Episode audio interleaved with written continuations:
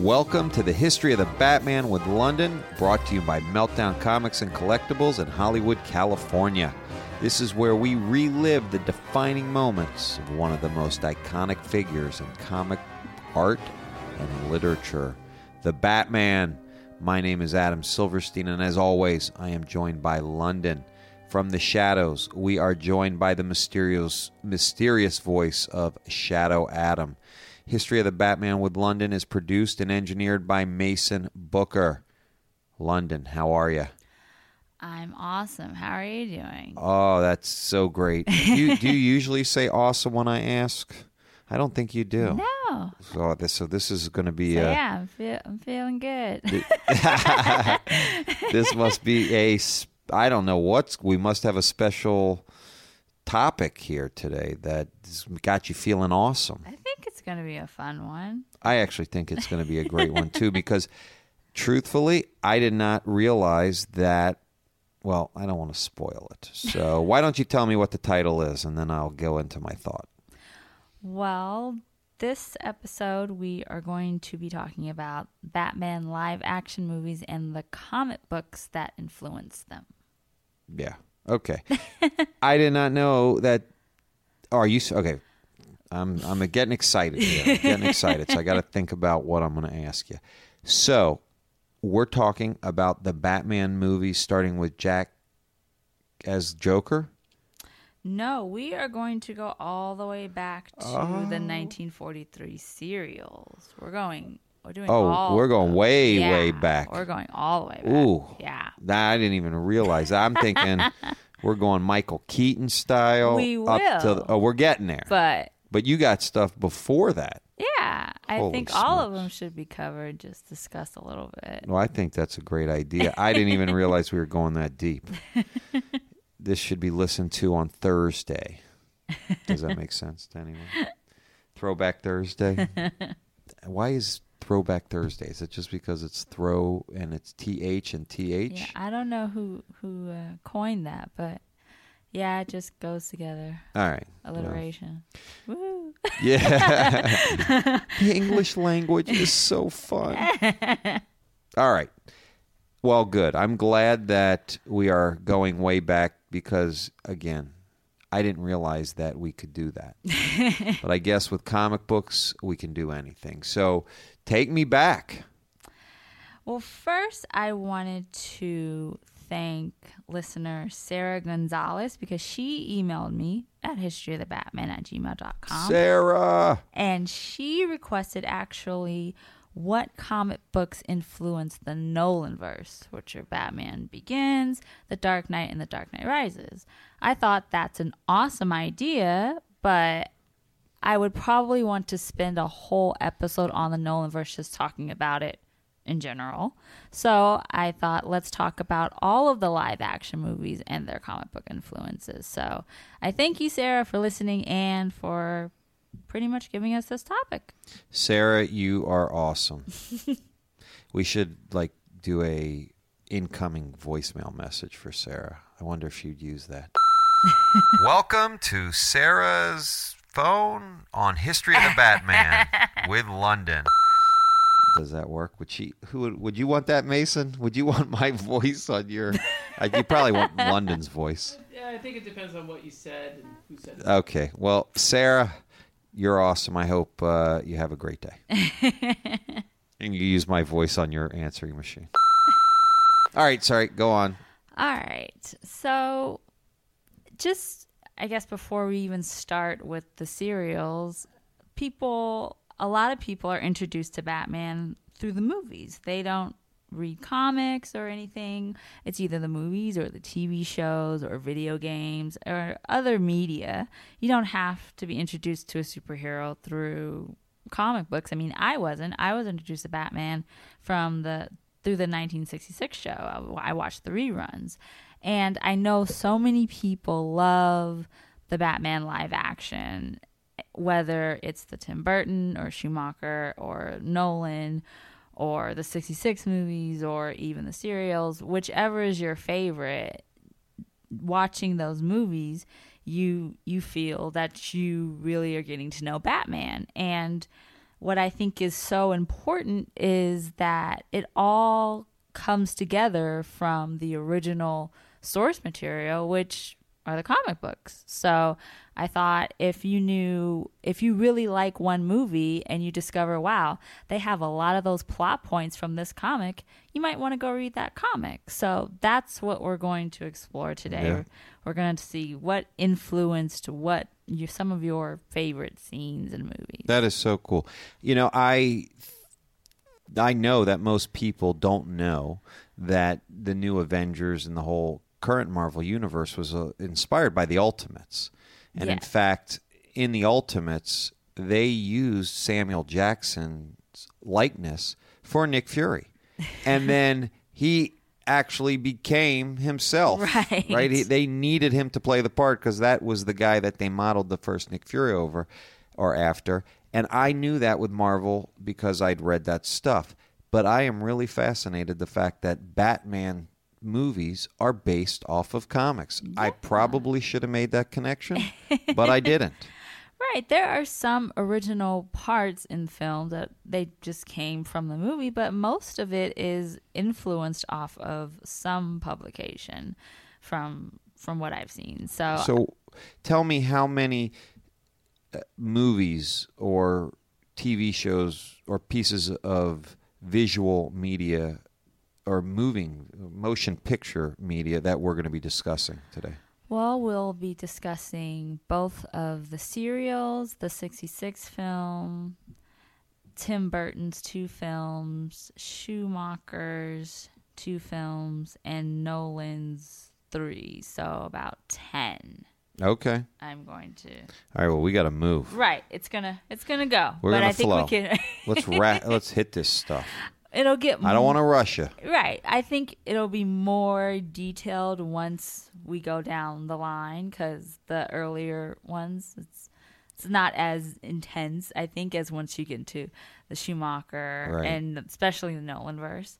But I, I'm interested still. but I thought we should at least include the serials because they were the first. of course. Of course, they were black and white serials. The first one was by Columbia Pictures. It had it was a 15 chapter series and it came out in 1943 and Lewis Wilson was Batman and Douglas Croft was Robin. Now, within the movie, the villain is kind of a uh, is a Japanese terrorist type and just the movie itself it's influenced not only by the Batman and Detective Comics that were in the late 30s early 40s but it was really influenced by the height of World War II so it's more more influenced by actual outs uh, what's happening outside of comics but the themes themselves are influenced by World War II, and the costume, however, by Batman's costume, it's a little. The film itself was low budget, so just starting off of that, you don't have the really uh, fancy Batmobile No, or the don't. really stylized Batsuit, but the Batsuit was influenced by his first suit Right. in Detective Comics 27. But that that cowl, he looks like an Yes. absolute clown.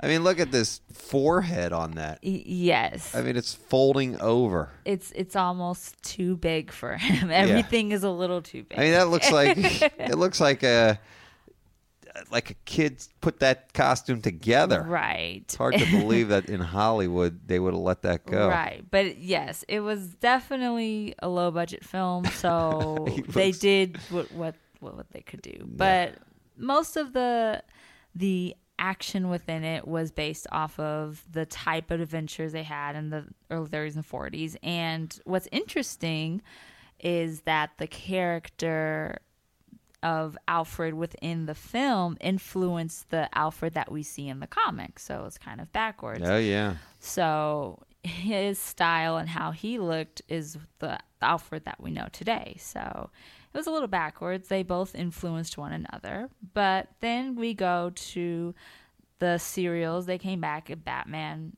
and Robin 1949 and that they were in, they were influenced by co- Batman comics, especially when they introduced Vicki Vale, who originally came out in Batman 49 in 1948, and even the Batmobile. It's still not the fancy Batmobile you know, but it was still a Mercury, which was designed by Dick Sprang in Detective Comics uh, 142. So they took a little bit of the inspiration from Sprang's design of the Batmobile and tried to place it as much as possible within the film. But once again, these films were kind of low budget and the costumes were a little not as great or form fitting as they are now, right. but they were still influenced by Batman's cape and cowl that he wore in the early comics. So all so these two of course were inspired by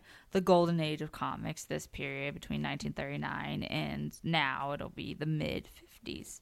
And so we don't get to another live action until 1966. But what's important to note is that even though the black and white serials they may seem silly or it doesn't really fit, they didn't do you may think, "Oh, they didn't do the Batmobile right or his suit or he wasn't a good Batman or anything like that." Or he's wore his underpants right. up too high. Or or any of that. The the the serials existing is the reason why they wanted to do the 66 show in the first place. Right. They wanted to do a show that was kind of paying homage to that, but maybe a little updated, but it was still in terms campy. All right, be honest with me. How many of the serials have you watched? I've I've actually watched most of them. I've watched all 15 chapters of the 1943 one, and I've watched most of the 1949. Really? Yeah. How recently? um, maybe a few months ago, because you can actually see them all on YouTube if you don't want to go and really? buy them. Yeah. Okay. so they're available. they are available. You can actually buy them, but and are they watchable? I mean, what are when you're watching them? Are you watching them because you're Londyn and you just need to absorb all Batman stuff, or are you watching it for the artistic thing or artistic stamp that it was back in the day? Are you uh, what are you doing? Well, kind of both because I am I'm a pretty big uh, black and white film, silent film buff. I really like that, mm-hmm. and and I wanted to see how Batman was in the 40s as a Batman fan. Right. Because for, for, me, even though I have a particular favorite Batman or favorite movie, I want to see anything that Batman's in. So when I first learned that the serials were actually available, because of course they updated it, especially during the in the mid 60s, they made it more watchable, I suppose. Right. So I figured I should I should watch them. So, so you could just do it. You, yeah. That's just you. that's just me. you so. are all Batman. So is that is that your mission ultimately to absorb all Batman? That that would be great. I'm not trying to pressure myself, but I'm like that that that would be great if I can.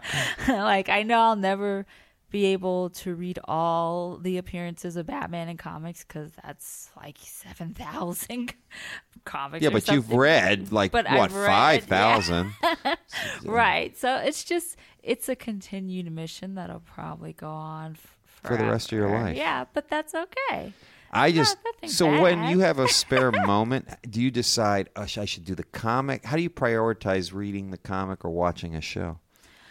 When I have free time, which it seems like I never do, but when, especially if I'm talking about something on the page, I always want to try to actually read the comic that I'm talking about. But uh, okay. I, I, know we're not going to bed when we get home. We have uh, Gotham on the DVR, and I know we're going to be watching that before I get to go to sleep. Oh, boy. Yeah, so. I love how she keeps Shadow Adam there in the shadows no matter where she is. Just so no, she has a buddy. But.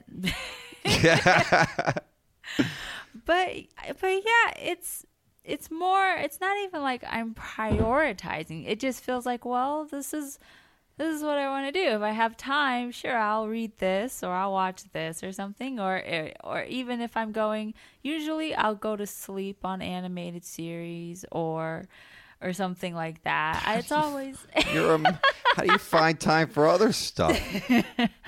I don't. That's all. I, what I want to know is how you do the Instagram posts. I- Mm-hmm. I mean, because you put out maybe two, at least two a day, Yeah.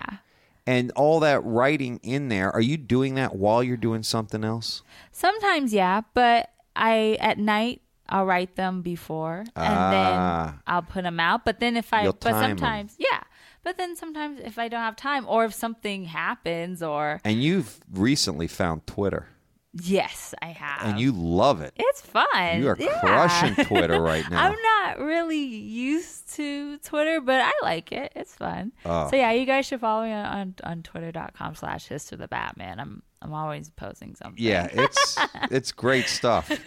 But you, I mean, that's a recent thing for you. Yeah, I've only been doing it for I don't even know, like a month or something. Yeah, Yeah, so maybe a little longer. a little longer, but but not much. yeah. Not before we met. No. You weren't doing it I before. wasn't, You weren't so- doing it before the podcast. No, I wasn't.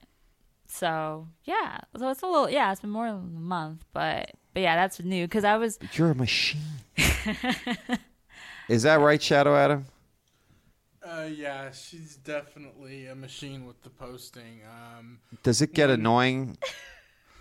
I'm, I refuse to answer that Yes, on the he basis that it may harm myself. because it's the most amazing thing. I don't know how I don't I barely have enough time to favorite all your tweets. I I try to read them and keep up with them and keep up with the crazy comments. And she she says she reads every comments. I I don't know how she reads all the comments because I try to read all the comments sometimes just to make sure that no one's harassing her or anything like that. And it's it's crazy. I can't keep up. yeah, I can't keep I don't even know how to view conversations. That, I'm still so yeah, bad. like at it. on like on Instagram, I read I read every comment. Well, I know you do Instagram. For Instagram, sure. you pay attention to. And by the way, congratulations for crossing 200,000 followers. That's insane. Thank you. and thanks to all the listeners and followers of Instagram. But, you know, I'm talking Twitter But now. yeah, and you're Twitter, crushing yeah. Twitter. Twitter, it's it's it's it's much more calm than Instagram. I think that's why I'm Isn't okay that crazy? Most people think the opposite. Yeah, it's much more calm. I think what she likes about Twitter is she's getting direct interaction with the creators because when she's mentioning them in the tweets, they're Oh, yeah. Yes. and responding to her tweets. Okay. And that's pretty cool because Yeah. sometimes they do on Instagram, but Right. it, it, it'll get It seem- crushed in all of the rest of Right. everything. But on Twitter, if I at Alex Sinclair, he'll retweet it. I'm like, oh my god, he's retweeting. So I, I freak out a little bit, Yeah. but it's cool. I think that's I, I like that. and I think more people now are into linking or communicating through Twitter, at least Yeah. to start a conversation. Yeah, because you can go back and forth really easily and it won't get lost in other people in that same thread. It's your own separate thing, which I think is cool, especially people who have actually tweeted to me about the podcast and have said, Hey, I picked up this book because you mentioned it, and then I can talk to them about it. And so I think that's it's an easier cool. conversation Yes. to handle, to manage. Totally. Yes. And you're also promoting uh, comics, the movie. I am, which actually is going to be playing on Saturday on Halloween at Comikaze. Comikaze. Yes. Wow. So I'll That's definitely. LA's own pop culture event. Kamika- comikazeexpo.com. Use the promo code MELT and get discount tickets. See Londyn actually on stage. I know. What are you Oh going to be doing? goodness. Tell everyone. Well, I'll have more information really soon, actually. But I am going to be a part of a panel that is going to be a battle of the Batman. There will be 10 of us, I believe, and we each will have a specific Batman. And with facts alone, not opinions, we will debate and say why our Batman is the definitive Batman. Cool. So once I know more information and all that, I will let you guys know. You'll tweet it. You'll Yep. Instagram it. I'll say it on here, everything. There but you I'm go. very excited. I get to go on a Batman panel, which is awesome. I get to talk more about Batman. There you go. That's how. Uh, that's what you got to do. You just do things that involve Batman, and that way you can just talk about it, tweet about it, Instagram about it. You're probably Instagramming right now. No, but I should. okay, But- sorry. We okay. got away from the so the serials because I, you know, I'm always going to be fascinated, and I'll continue to ask those questions. But let's get back to the regularly scheduled program. okay, serials we went over. That was inspired by the original source material, right. and I don't want to. I you go because I don't. Right. It was inspired by the original comics and Batman Detective Comics and even the outside source of just history, the World War II, and that's how the villains were shaped and kind of the PC stuff that you can't really say now. It's it all had an influence on the serials, and the serials influenced the creation of the 66 series, which the first it came out in January of 1966 the television show the live action show with Adam West and Burt Ward as Batman and Robin. And then that summer they made a live action movie which of course at the time it said that they were influenced by contemporary comics which means they were influenced by the silver age Batman detective comics of the 60s so if you saw the characters within those comics, within those comics from the early and late 1960s, they literally took those from the panels and put them in the film. Those were definitely the sources for that movie. What was the source again? the Silver Age comics, just So there was. I mean, the Batman Detective Comics books. Do you have specific issues, or do you? It's just a general lifting. It was more just a general lifting, and of course, when you look at Inspiration is a better word. Right. There was just a general inspiration from those comics, those happening at that time. So hmm. now we would say Silver Age, but at the time they were like the series and the movie were influenced by contemporary comics, which at the time they weren't silly or campy. That's just how the comics were. That's how they were written and drawn. And so it's kind of the same thing for the serials. They were influenced by the comics that were happening at the time, the ones in 1939 and throughout the 40s. But were there specific stories in the comics? For example, a two-issue story arc that inspired a movie. Well, for the for the 66 show, I mean for the 66 movie, it was more that had an original story, but the characters were based off of characters within the 60s comics. I see. So we're n- so when I did mention earlier, Ultimates was a twelve-issue limited series that Right. clearly was the foundation Right. for the characters and that that basic story. Right. You're talking also about maybe a bigger arc, maybe not necessarily 12 issues, but the bigger arc. the bigger arc, just the That set the foundation. right? The the more single arcs we'll see in the later movies. That definitely there'll be specific arcs and books that influence certain character scenes and things like that. But in the early 40s, 50s, 60s, it was just in general what was happening in the comics. Right. That was the main source. So for those, the comic books were really important, and if, and they had creative liberty, of course, how they designed the Batcave and how they designed certain characters and things like that. But it was all really the main source were the comics. It isn't until we get to our next film, the the Burton verse, the Tim Burton movies, that we see that we kind of get a little bit more specific with the films. so and the, the, Tim, it's in Tim Burton verse. yes, That's what you call it. Burton verse. Burton verse. Other people call it that too. I think.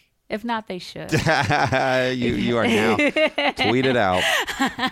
It's now called the Burton verse. Burton verse. This is with Michael Keaton right. and Jack.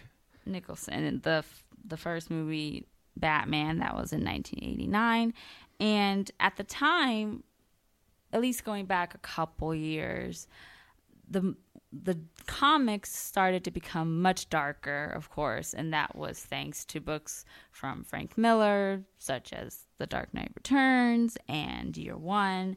And so Tim Burton, he even says he wasn't a big comic book reader, but he liked the tone of books such as The Dark Knight Returns and even Alan Moore's The Killing Joke. He liked that kind of darkness that it had to these characters, to Batman, to Joker, and so he wanted to bring that likeness to the movie. So a lot of there may not be specific scenes that that were exactly like the books, but for for Tim Burton for this movie, he wanted this Batman to, of course, be radically different than the Adam West Batman, which was the last live action Batman you saw. So now, seeing that they're making comics that even adults can read, he wanted to bring his Batman back to that kind of gothic, dark look. And definitely, Miller's books and The Killing Joke were stepping stones towards creating that script. So for the 1989 movie, those two books were definitely the influences. And you'll even see later that for the Jokers, The Killing Joke always seems to be the book that, or at least one of the books that are being used for trying to shape the kind of Joker they are. So it's very interesting. But even going into the Batman 1992, the the sequel for Tim Burton, it there Burton verse. Yes, the Burton verse. As we continue with that, and then you still have Michael Keaton and you have all of these new characters. It's a much darker film than um, than even the first one because Burton began to be influenced by a lot of the early 90s comics.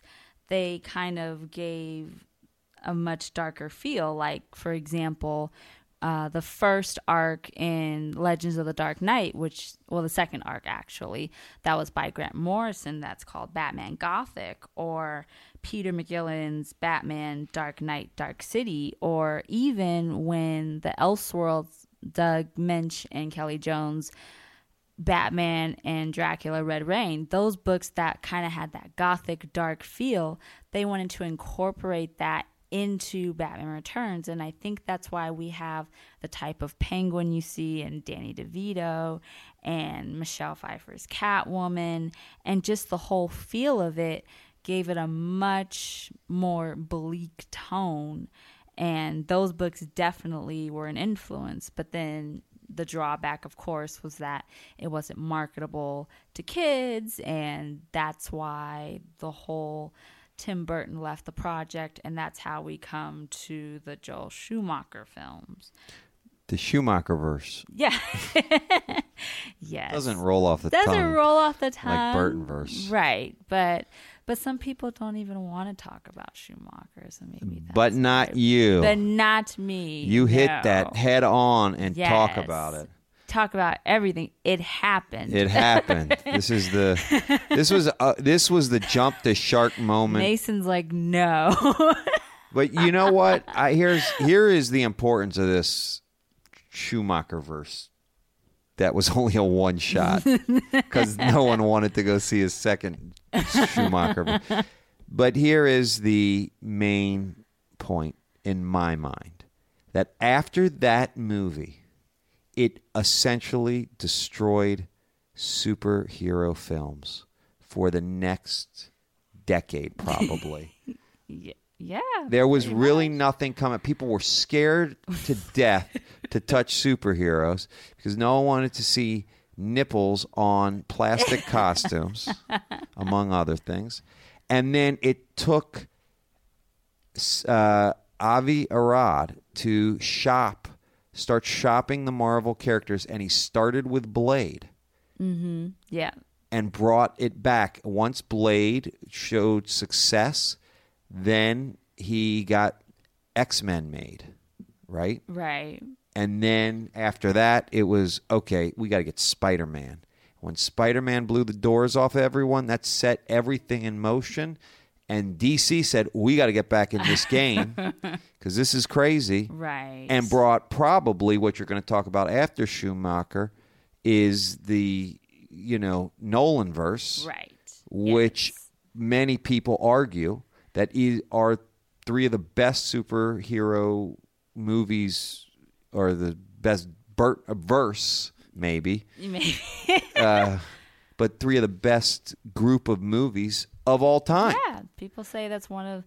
Some people would argue that it is the trilogy is one of the best trilogies. Some Right. people say that it's the best, but I'm like, no. There are tons of other movies. I think that's hard to argue, but in superhero Right. trilogy, they Right. argue that's one of the best. But at least the second one with Joker right, possibly being people's most enjoyed or favorite superhero movie of all time. right, yes, There's a lot of people Lot who of would pe- make that argument. oh, definitely. and those people have Schumacher to thank. right? right, Because they had to step up their game to combat what Marvel was doing and it wasn't be- and it wasn't it was a, you know, it, Marvel started that because someone had to get back in the game because Marvel was basically going bankrupt Right. and they needed to get their stuff out there. And so Avi Arad said we need to make these characters into movies, which will then sell toys and merchandise because that's the way we're going to do it. It's not going to be through the comic books. The true value of these characters is unlocked in the movies.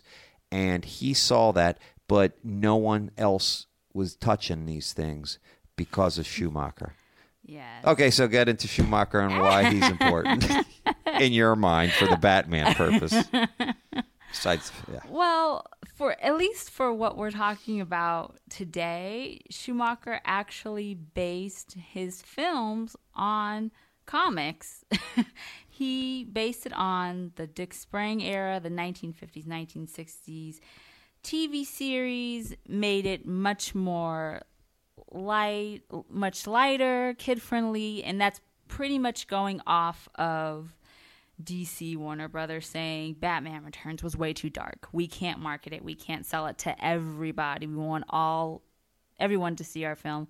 So we need to change it up. And that's why Schumacher essentially went with the kind of golden silver age comic lightness of the film. And what's interesting is that before Schumacher wanted to do Miller's Batman Year 1 as a live action, but it didn't go through. So I'm always curious as to hmm. it's vi- they're very different. if Yeah. he's trying to do a Year 1 and then he wants to do Dick Sprang's version of Batman, those are so radically different. So hmm. I'm always curious. I've always been curious to see what he would have done with that. Yeah, film. what that vision would have been. But we go well now after Batman Returns, we have Batman Forever, which came out in 1995. We have Val Kilmer as Batman, and the main villains are T- Tommy Lee Jones' Two Face and Jim Carrey's Riddler, which a lot of people say those two We're back to the Burton verse, right? We're, we're on Schumacher. Oh, we're on Schumacher. I'm confused.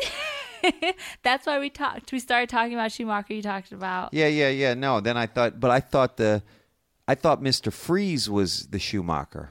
Mr. Freeze is Schumacher. Oh, so oh, okay. Yeah. Oh, he did too. Oh, Burton verse did how many? Two. And Schumacher did two. Yes. There were two. Oh my god! I guess I didn't pay attention. How did they let him do two? The first one was alright. Right, that's what I'm saying. Two Face sorry. and Riddler's performance in Batman Forever, I think, is the reason why it was saved, and it was we were able to get Batman and Robin, which is where Mr. Okay, that's it. That's the- so so we're on Batman Forever, and of course the Dick Sprang comics. My were- theory still holds up before, though. By the way, about Nolan verse people thanking Schumacher. That is true. I do agree with you with that, though. Okay. It, because yes, definitely, because the bat nipples and all that we'll get to. That's I agree. um, but yes, the the tone of it is very Silver Age, but the characters themselves they were still based loosely on the comics. Two Face getting the, well, Harvey Dent being the district attorney. He's in the courtroom, and then he has the acid splash on his face by Boss Maroni. That's all from his original origin story in Detective Comics 66 from 1942. And it's still the same the way that he deals with the coin, the way that he talks in the third person. That's all from the 90s comic Batman Annual 14, where it has that brilliant Neal Adams cover of him as Two Face. Um, Andrew Helfer wrote it. It's a brilliant Two Face story. If anyone's a Two Face fan, you have to read that. And for the Riddler, it's interesting because his origin story is still the same from Detective Comics 140 from 1948. The way that he, he kind of was in the um, in an industry and then he wanted to grow and then he went against his supervisor and that scene where he kind of pushes him out that's from that's from his origin where he's in Wayne Enterprises because in this movie he works as part of Wayne Enterprises and then he ties his supervisor in the chair and then he throws him out the window. That's all part of the comic book origin. That was technically in the story. So even though Schumacher changed the tone completely, he still kept a lot of the comic book elements that were originally there in the golden age in the characters. And those characters I think kept alive or was the reason why he was able to make another film because even though financially it was fine, it wasn't recepted well. And even looking at Dick Grayson, the Flying Graysons, the circus, Bruce Wayne attending, seeing the tragic death of his parents, that's all in in Dick Grayson's origin, Detective Comics uh, 38. So it's all still referencing the golden age comics, the silver age comics from the 40s. Schumacher used those to make his characters. So even though it, people don't like it, it still is based off of the comics that that people love. people love. So So that just tells you you can go mess up some good comics. they don't, so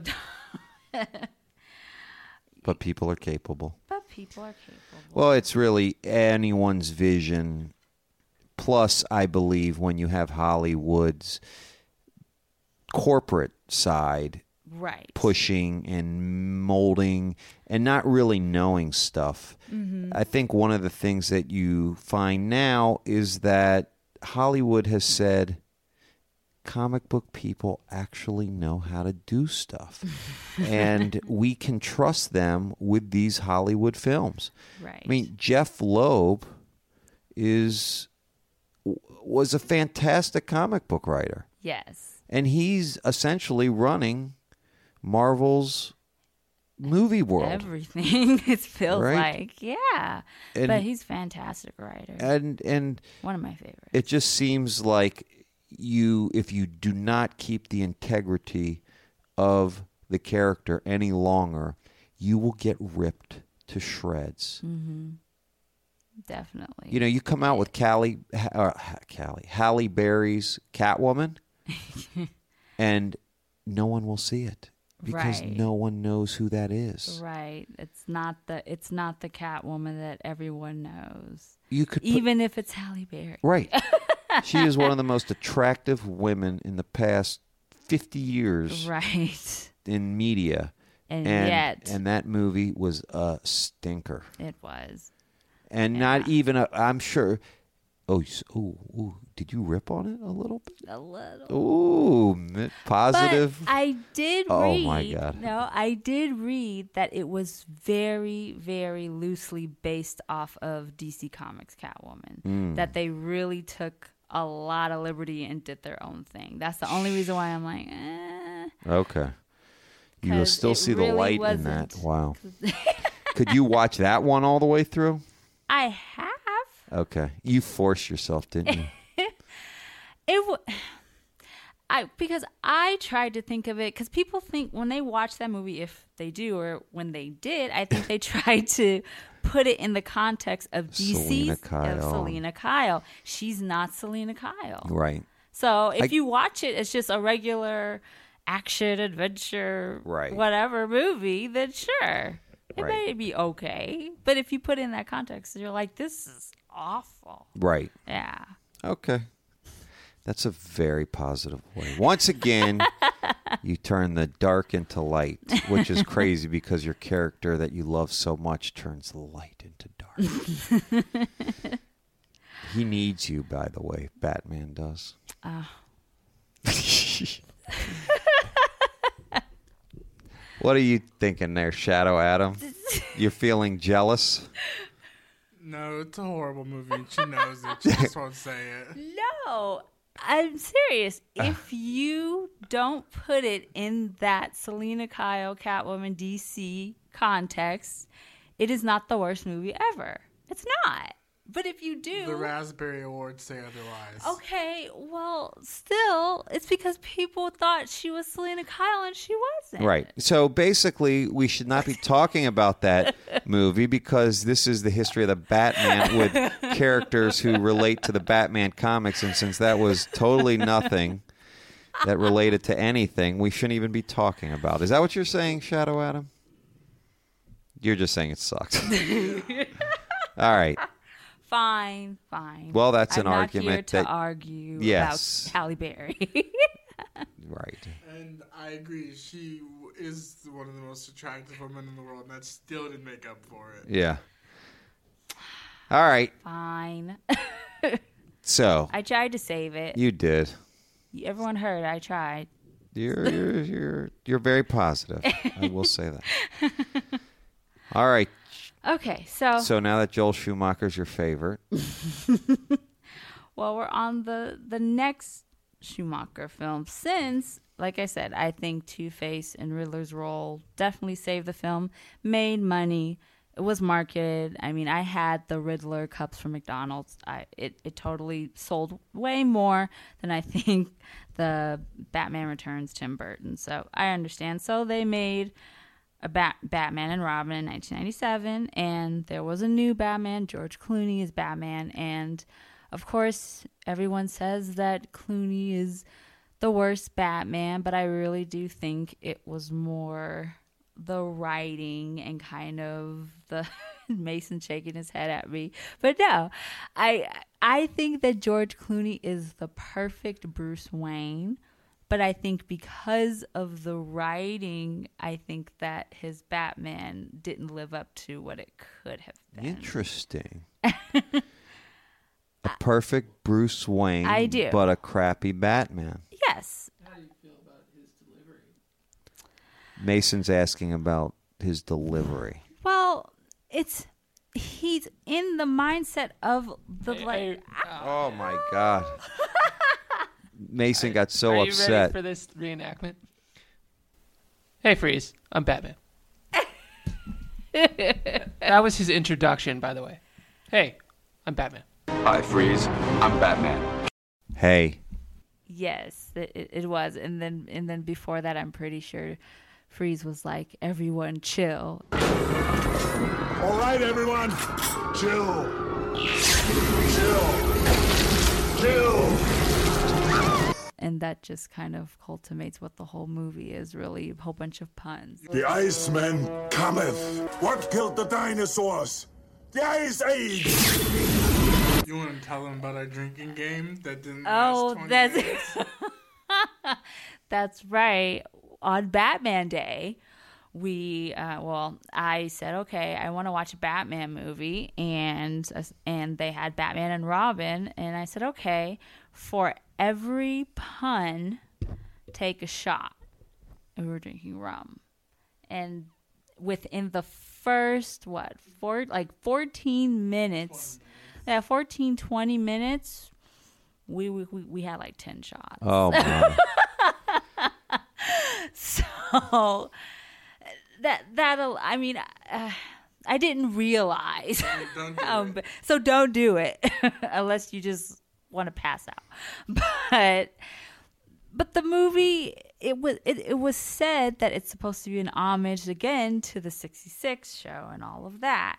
And so that's why it was so silly and campy. And even clooney's batman like i said he is the perfect bruce wayne. Within if you look at 60s com- bruce wayne in comic books it looks just like him. He it's it's crazy how much it's perfect but his delivery as batman it lacked. Uh, it, So- it did. I Freeze. I'm Batman. Yeah. But within what he how he was supposed to be, kind of this kind of little goofy a little bit with the film how the writing was that's what he was supposed to do Right. So He's you're an saying he's a perfect actor and the writing was terrible. Yes He acted a perfect crappy Batman. yes Okay, good. Well, there's positivity in that. so you once again can do that. It's, uh, it's your superpower. and the and then Robin, Chris O'Donnell, it the suit actually they kind of and they even reference it in the movie. They talk about Nightwing and the the bird, the red bird across his chest. You know, if you look away from the the Robin nipples and all of that stuff, it was supposed to be kind of referencing Scott McDaniel's Nightwing in the '90s, that shape of the bird on his chest. So it was still in design influenced by 90s comics. Okay. So So you won't admit that it would have been better if Patrick Stewart had gotten the nod. I'm going to Mr. Freeze now. So I will get there. Stop. okay, so and we even learned this on the Kelley Jones episode. Right. that when he did Mr. Freeze for one book in Batman 525, I think, that his design, they wanted that design for Mr. Freeze in the film. So instead of Patrick Stewart, they had Arnold Schwarzenegger who fit that design. And so once again, comics influenced the Movies. character, in the Yeah. movies, even if people hated it. And he he says a lot of puns, and now I really know he says a lot of puns.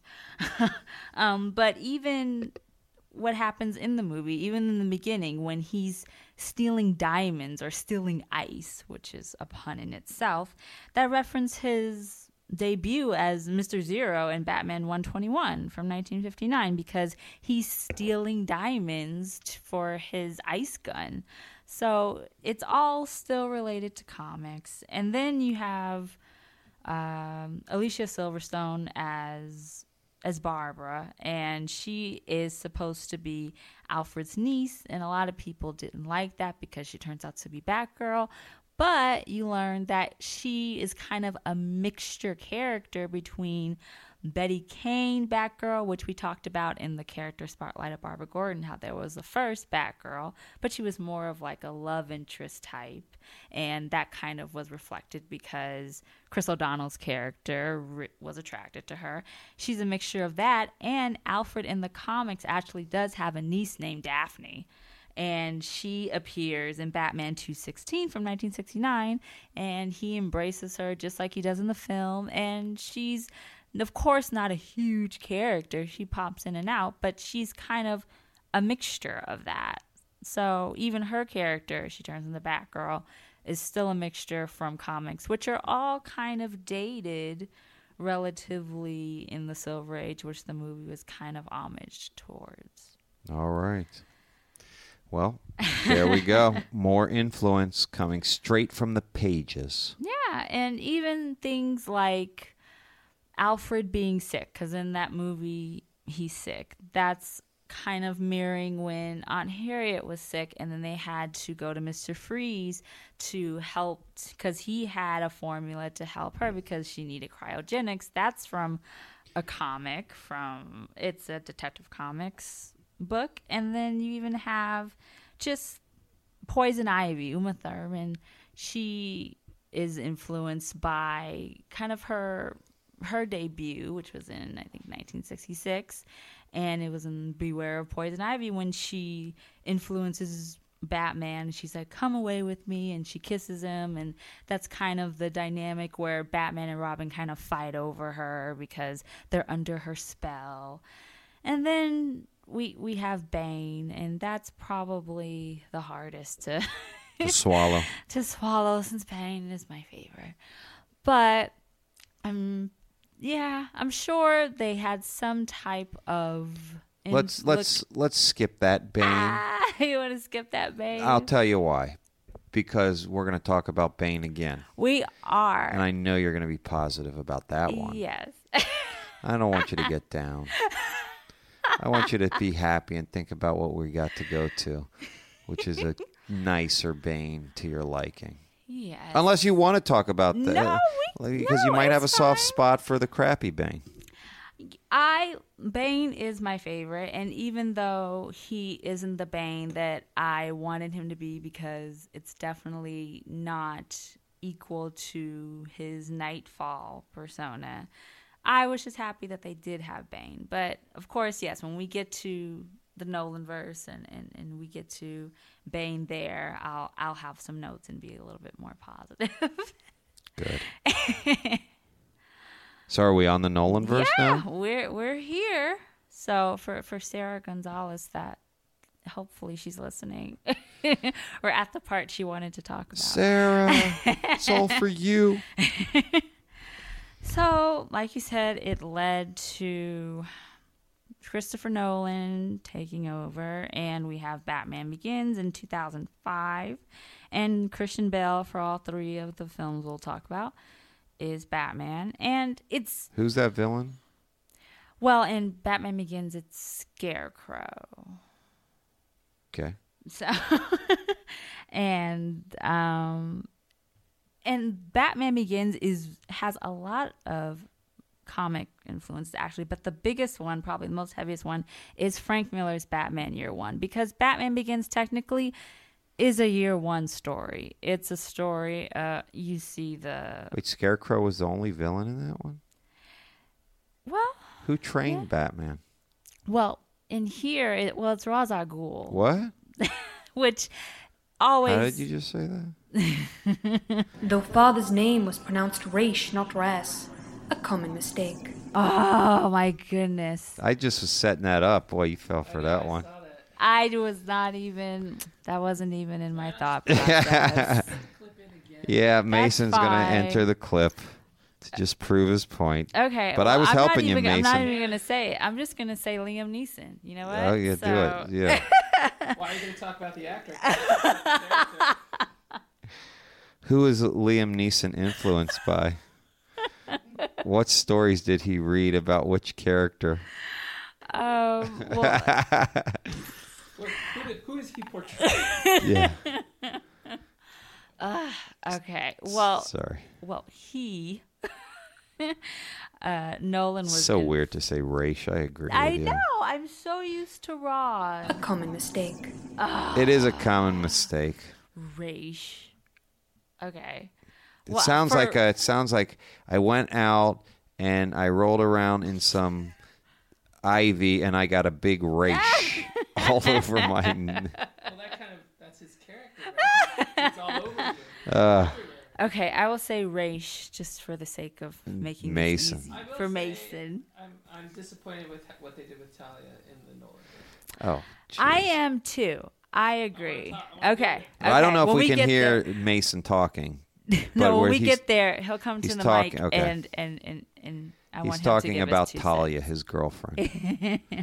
Mason loves Talia, but All Talia right. So okay. the first one, Batman Begins, Scarecrow and Raish, and Raish al Ghul, Yes. and this was influenced by a comic book. I'm Right. certain of it. This well, yes, this well, this movie is influenced by a lot of comics actually, but the biggest one, like I said, is Frank Miller's Year One, and even from just the cityscape to when Bruce Wayne witnesses his parents' death and that scene to just him traveling the world. And that part is from The Man Who Falls, which is a series. And the only thing that's different is Raish Al Ghul trains Batman when he doesn't in the comics, so that always kind of bothered me. But his character was, of course, based off of the original demon arcs that Dennis O'Neil and Neal Adams created in the early 70s. Ra's al Ghul, Liam, Liam Neeson's character, was definitely based off of that. Nolan had huge influence with that. And even the influence of the Tumbler that was introduced in Batman Begins was based off of the Dark Knight Returns Batmobile tank. The design itself was kind of influenced by that and just the and even the dynamic between Scarecrow, who kind of was working with Carmine Falcone, the crime boss, that relationship is kind of seen in Jeph Loeb and Tim Sale's The Long Halloween, and so you have a lot of different sources that you can pull for Batman Begins. But the biggest one, if you just need to read one arc for Batman Begins, it would be Batman Year One because the imagery and Gordon's relationship and just how everything builds up in that film, which is of course an introductory film. It's an origin story. It's it plays really well with Year One, and Year One by itself is a great story. Yeah. So yeah, there are a few there are a few comics that influence influence Batman Begins, and that's the first one. And then we go to 2008's The Dark Knight, which still has Christian Bale as Bruce Wayne Batman, and the main villain is the Joker. That was by Heath Ledger. I thought that was actually kind of a cool move to not put the Joker in the first movie. Yes, I think, and I think I. I mean, I like the fact that in the end they reference him like, oh, there's a Yeah, they tease they tease him with which, a card, right? Right, with a card, which that scene is the last scene in Batman Year One. So it's there's a lot of imagery that mirrors that arc, which is really cool. Um, but of course, there's a lot of joke. Well, there are a lot of Joker comics or origins Yeah, that kind of Heath Ledger's. Joker. Where do you think they got that from? I definitely think there was influence from Moore's The Killing Joke and Brubaker's The Man Who Laughs. I think those two for Joker were real were heavy influences just from from imagery and from the persona and just the chaotic nature and just how dark it was, I think. And then you have another dynamic which is District, District Attorney Harvey Dent who in the movie becomes Two Face, but you have Dent and Batman and Gordon at a time, and they're trying to stop crime and stop the crime bosses, and that is really reflected from The Long Halloween as well. Just that dynamic, and then you just have yeah, it's it's a lot of the dark 80s comics that reflected the Dark Knight, I think, and just the and even some from uh, Starlin's The Cult, which was a four issue arc, and that was from the 80s. That influenced, I think, the Joker a lot because in that book, they show Joker having bombs in his coat, and then of course you have the scene in the movie where Heath Ledger shows that he has ticking bombs in his coat, and it's just little things like that where Joker in The Man Who Laughs has like a bazooka and shoots it off, and Joker in the movie does the same thing, and it's little hints like that where you see that Nolan and David Goyer they really picked up on a lot of books to shape The Dark Knight, even though on its own, it's a great story. It illustrates the characters, I think, greatly. And of, like you said, a lot of people think that The Dark Knight is one of the greatest superhero movies, at least of the past decade. Some people say ever, and They do. yeah, and so And they say the portrayal of Joker is the best portrayal of a superhero slash villain of anyone. How that right?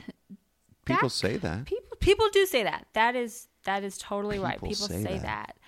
I always wonder, and it, I probably will get emails for this, but I always wonder if Heath Ledger did not unfortunately pass away. Right.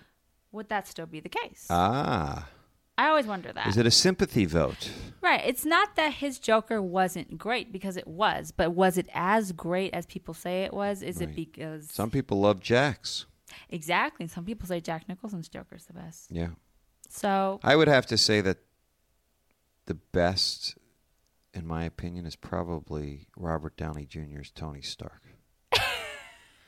Portrayal that- of an actor because who fits that he's character. like that because he is Tony Stark. right? Is there It just- anyone better in any comic book universe that plays a better character? Uh, maybe Hugh Jackman Wolverine. I don't know. I think that maybe there might like, be a, the uh, great Batman particular character, but they've had so many, Right. and each one plays it pretty well. I mean, they bring their own type of character. like I really like Michael Keaton as Batman. I and do Bruce too. Wayne. I do too. I enjoyed that. I, I think he does a, a I think he I think does he- a really good Batman and Bruce Wayne. Right. That's what's important. because yeah right? i think that's about it Because like I said, George Clooney I think is the perfect Bruce Wayne, but I don't think I didn't think he was. what do you think about christian bale I like Christian Bale's Batman. I think he's. I, just think he played the voice. right. It's the voice that's a little difficult. i mean they make so many jokes about it Right. the whole lego batman is a joke on that voice right. am i wrong or am i right No, it is, and I'm but I batman but I do I I did like the way that Christian Bale played the playboy aspect of Bruce Wayne, even though it was fake. Yeah. Because that's what that that's what Bruce Wayne does in the comics. He Yeah. does it like all the time, and so I really liked how he did that. And but yeah, I think his Batman was good, but the voice was a, little hard to to kind of get through. But it mm. wasn't bad. It wasn't bad. Right, right. And the suit wasn't bad either. yeah no hey, listen there was a it was a great trilogy Yeah. so we're on the dark knight rises Yep, we're on the Dark Knight Rises. and that has And that came out in 2012. And of course, that has Christian Bale. And that has Tom Hardy as Bane. Yay. You want to tell him how many times you made me see this in theaters? Let's see if I can remember. Uh, what, 10? Eleven. 11. 11 times you saw that at the theater Yes, I did. and how many times have you seen it since Oh, sh- I don't know. all the I watch it all the time. I put it on all the time. is that your favorite movie That is because of Bane, because of everything. that live action. That's my favorite movie. Ooh, Yes, but my favorite Batman movie is Batman: Mask of the Phantasm. wow! The animated. Yes, so I always have to say live action because live action. This is my favorite. I The gotta Dark watch Max, Mask of the Phantasm That is again. awesome. I saw that in the theaters. so I don't remember it being that good, but for me, I I just love it. It- No, I trust you. So that that alone is. I could talk an episode on. all right, all right. I won't, but Yeah, I you should. can later. I could. Not this Uh, episode. not this. not this episode because we need to get to Dark Knight Rises, which has really good comics that were inf- that influenced the film. I think. well, give them Um, to me. What comics are you talking about? Well, of course, the easiest one to go to is Batman Knightfall or Batman 497 The Broken Bat because Bane breaks Batman's back in this film and of course that's directly from that arc. and I wonder who drew that. Of course that brilliant cover is by Kelley Jones. Yes, Yay. Kelley Jones, the man. what a great guest. That was uh, so- God, if, if listeners, if this is your first time tuning in, the great thing about podcasts is it's on demand. So go back and listen to the Kelley Jones interview because that guy was awesome. he was What a great guy. And he was so nice. very nice. Man, Kelley Jones. He's like my favorite now based off that interview. He really does. I mean, Yeah. you brought to light. I just want to commend you because I thought you did a great job on that. Thank you. I went. I've gone back and looked at his artwork, and then taking that in context with the way he talked about it, mm-hmm. it makes it even better. Yeah. What a great guy. You can really great artist. see why his work looks the way it does. Oh yeah. It's very awesome. It is the great thing about having some interviews sometimes is that you really kind of get into the mind of where these artists are coming from and how they interpret Batman. Right. It's fantastic. Okay, sorry. No, it's Dark Knight Rises. Breaking of Backs. Right. Bane. So, Bane, that's definitely one. The um, if you look at No Man's Land was a really huge, I think, part of it because it was Oh the yeah. city once Bane put all the bombs off in the city and then pretty much the US quarantined it kind of like no man's land. And so the imagery itself and the storyline definitely matched that arc. And the same thing with the cult with the policemen being trapped underground and kind of this underground army that Bane had that's definitely an influence. Even the when even if you think about it when Batman in this movie for between The Dark Knight and The Dark Knight Rises is supposedly 8 years and Batman has gone away from the public eye. So when he comes back when he returns he's weak and his bones are brittle and everything and it's the return. And so kind of in a way the dark knight returns reflects that. And even in the movie when christian bale is fixing his leg the, he fixes it the same way in miller's dark knight returns fixing his arm. And it's kind of a return of the batman. It's not that it's eight years is still a long period of time from doing crime fighting to going back to the Cape and the Cowl. So that in itself is an influence. And even when he's on the Bat Pod and he's racing down the streets and he comes back for the first time that night and they say it's the return of Batman, that chase scene is really it really mirrors Paul Pope's Batman Year 100, which is a great arc in itself, too. So there are a lot of different comics, I think, that influenced Dark Knight Rises. Of course, Knightfall, No Man's Land, The Cult, Year 100, Dark Knight Returns, all of those, I think, really helped shape this movie. And now, going to the next live action Batman movie is going to be Batman versus Superman Dawn of Justice. And all indications look like it's a Oh, it, it's definitely influenced by the Dark Knight Returns. Yeah. Miller's Dark Knight Returns. There's no, they're they're not hiding it. It's it's not an Easter egg. It's definitely look, look at the suit, look at the symbol, look, at the age of look at the age of Bruce Bruce Wayne. Wayne. Look everything, his character, just everything is very influenced. Everyone is now curious to see well, there's so much influence on Batman, Bruce Wayne from Miller's Dark Knight Returns. What it where what influence is it going to be on the Batman versus Superman part? Of course, that's what everyone's asking. They're wondering if it's going to be anything like the book, all like the book, none like the book, because you can't really do the book in its entirety because you need to continue the cinematic universe. Right. And Batman, I'm sorry, he can't die and then come back and then have his own army of sons of Batmans underground and not be fighting with the Justice League, which is supposed to be forming in the next films. right. So Is um are people already moved on to the Ben Affleck Batman solo movie and speculated as to what may be the influence to that or are they still stuck on Batman Superman? I think they're still stuck on Batman Superman. I think people are still wondering if Ben is going to co-write and direct hit the solo films. I don't think.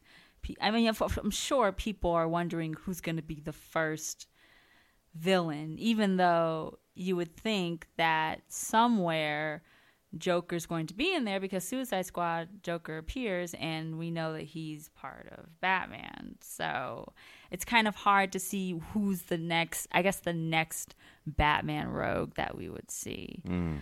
But I think people are still stuck on Batman versus Superman. I think they're trying to they're really trying to piece everything together, figure out everyone wants to figure out the plot before they see it. I want a new trailer, but I'm going to assume I won't get that till Christmas. Did anything come out at New York Comic Con about this movie? For the movie, there was more detail about designing the costumes by, uh, um, Right. And But anything but- story driven? but story driven, not really. There wasn't. There were there wasn't any like. They're making you trailer. wait now. I know, but if it comes out March 25th of next year, I'm Oh God, yeah, so I know. so I'm going to assume that we wouldn't see any footage or trailer probably around Christmas because that's kind of the midpoint of where we are right now because like 6 months. So There you three have it. That's what that's my guess. I don't know what Warner Brothers is doing and everyone is just impatient. I'm impatient cuz it, it, it should be good.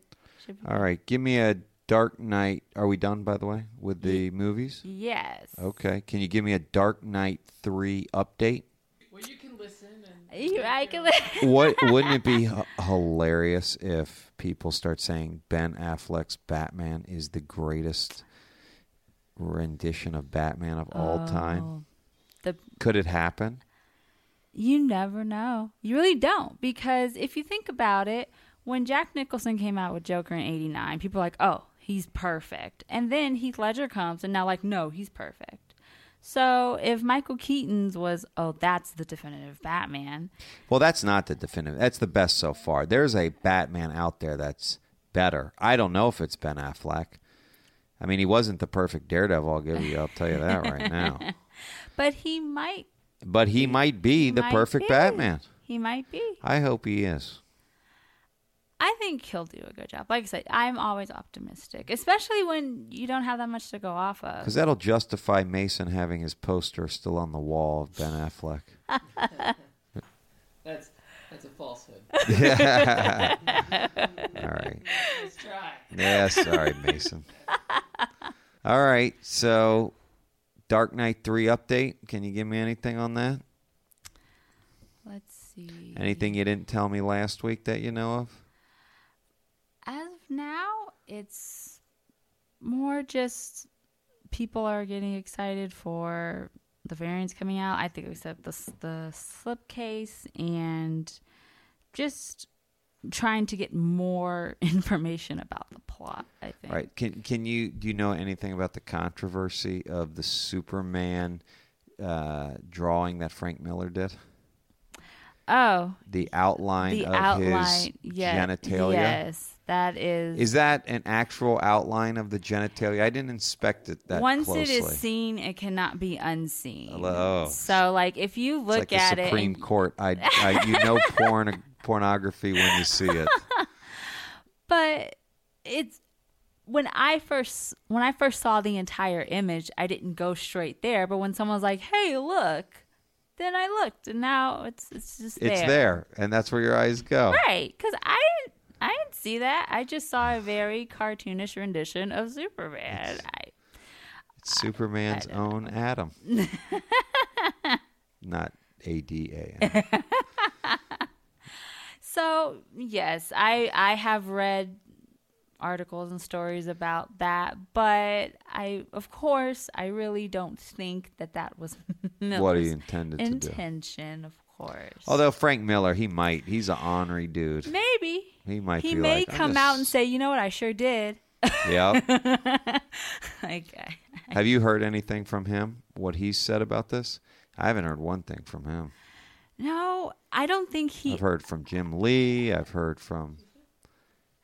no, it's I've heard from. that one. Any, yeah, oh, we're looking at the picture. Yeah. Everyone should look on the picture. Go to right.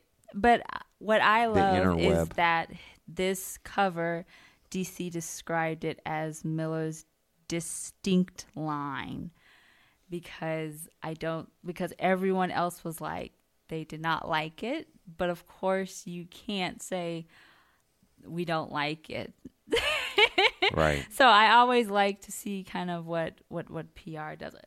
Well, it So is you very- see it, Mason. It, it's very interesting because It's it's hard to see. Uh, you you have to really look for it. Exactly. You but have to people look are for looking it. for it. I mean, Yeah, you have to look for it because if you just show the picture and we had said nothing about it, you you wouldn't know.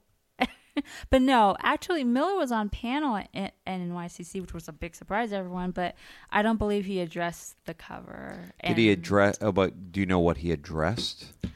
I th- it was all very generic in a sense Mm. because they didn't let out anything about the plot. Right. They still, it, it's really Still under wraps. Yeah, and I'm just waiting for them to say something. But I've seen the covers and I've seen interior and everything, and it's pretty. It's it looks fantastic. Yeah, I'm really I excited. I saw it. some of the artwork, and it does Yeah, look pretty it cool. looks really keeping great. the homage to the original Frank Miller paneling, yes. and yet with a new artist. I think it's really going to be a neat collaboration. It's gonna be really great. I agree. well, we better hope because it could be the first one or it could be the second one. and I'm talking about Strikes Again Yeah, and and, Returns. and well, I don't think it's going to. No, they're not like gonna let it. No, I mean, there's so many different creators on it. yeah. I think it's gonna it's gonna be. They're gonna really keep good. it tight. Yeah, it's gonna be good. It's gonna be good. All right. Well, people are down and ready for it. So I think we're good to go tonight. This has uh, been great. Any other wonderful things that you need to ask Londyn about, listeners? You can reach her at historyofthebatman of the Batman at gmail.com. Send me t- if you want to talk about other influences on the films, or if you have topics of your own that you want to hear on the podcast, or any questions and comments. I I read it all. So you can email me at history of the Batman at gmail.com. You can reach out to me on Instagram at instagram.com slash history of the Batman. Reach me on Twitter. I am new to Twitter, but it's fun. Yes. so reach out at twitter.com slash hist of the Batman. And I'm on Facebook. So reach out to me at facebook.com slash history of the Batman. So yes, I read every oh, comment, yeah. email, tweet, everything. So and our girl Sarah can attest to that. Yes, and thank you, Sarah. I hope that this is what you were looking for and you enjoyed this episode. And thank you so much for emailing me at historyofthebatman at gmail.com. Awesome. Awesome. Well, thank you once again, Londyn. I just like to tell all the listeners right now to go on the internet, go to comikazeexpo.com, sign up for tickets. Sign up for tickets. I don't know if you sign up for tickets, but you go buy the tickets. You enter the promo code MELT, M E L T, and who are some of the people that are going to be there that are related to Batman, Londyn? That are going to be At Comikaze. At Comikaze. Well, Grant Morrison. Oh, yeah, that guy. Yeah. Mike Mignola. Uh, what about Jim Lee, who Jim just got Lee's announced? Didn't he have something to do with Batman? Just a little bit. Even Stan Lee reimagined Batman, which we learned last there's week. Tons of, of amazing creators, cosplayers, everything. It's going to be a huge Halloween party. You're on a panel. I'm on a panel on Halloween. I mean, this It's is the place to be. So come Comikaze, enter the promo code MELT, M E L T, and get discounts on your tickets. Also, here at Meltdown in Hollywood, there's all kinds of stuff going on. Check out meltcomics.com to figure it out. We also have a wonderful newsletter that we are now sending out that really breaks down what's going on, what you missed, and how you can get involved. One of the things you can get involved with is Meltthology. It's a monthly comics jam at Meltdown. It's the every third Tuesday of the month. Here's how it works. Show up at Meltdown at 7 p.m. Draw a page of whatever you want at 9:30 p.m. The artwork is collected, and so is three dollars. Because when you come back the next month, you'll get a complete zine with everyone's contributions inside. There is no set theme, and all skill levels are welcome. Just come, draw, hang out, meet new people. It is awesome and I highly recommend it. Also, there's Meltdown University. It's actually a school at a comic book store. So you go there, they teach you the skills to make comic books. Some of the current classes include creating comics, drawing comics for kids, which my kid is in and loves it, and the art of inking. There's always new classes. One, I think they're doing a Photoshop right now, so go to meltcomics.com and enroll. Also, like to shout out Comics Fix. If you like to binge read your comics and you're having trouble tracking down all the back issues, Comics Fix is your answer. It's a monthly digital subscription service where you pay a fee and read as much as your heart desires. I do know that the first month is free, so go check it out and read away.